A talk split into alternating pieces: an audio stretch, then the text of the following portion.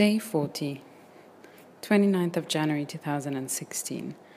The artist hard at work. We'll follow a workout by the Turkish trainer. It's a Pilates workout, so it is focused on the abdominals, so it's the core strengthening of abdominals. So it is challenging but really enjoyable. And um, I still struggle, but not as much as when I first started.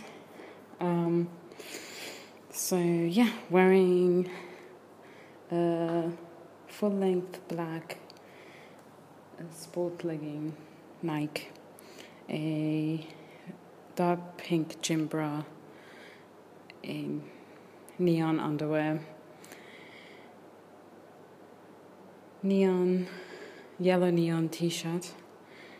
I'm wearing my pink and gray training training shoes.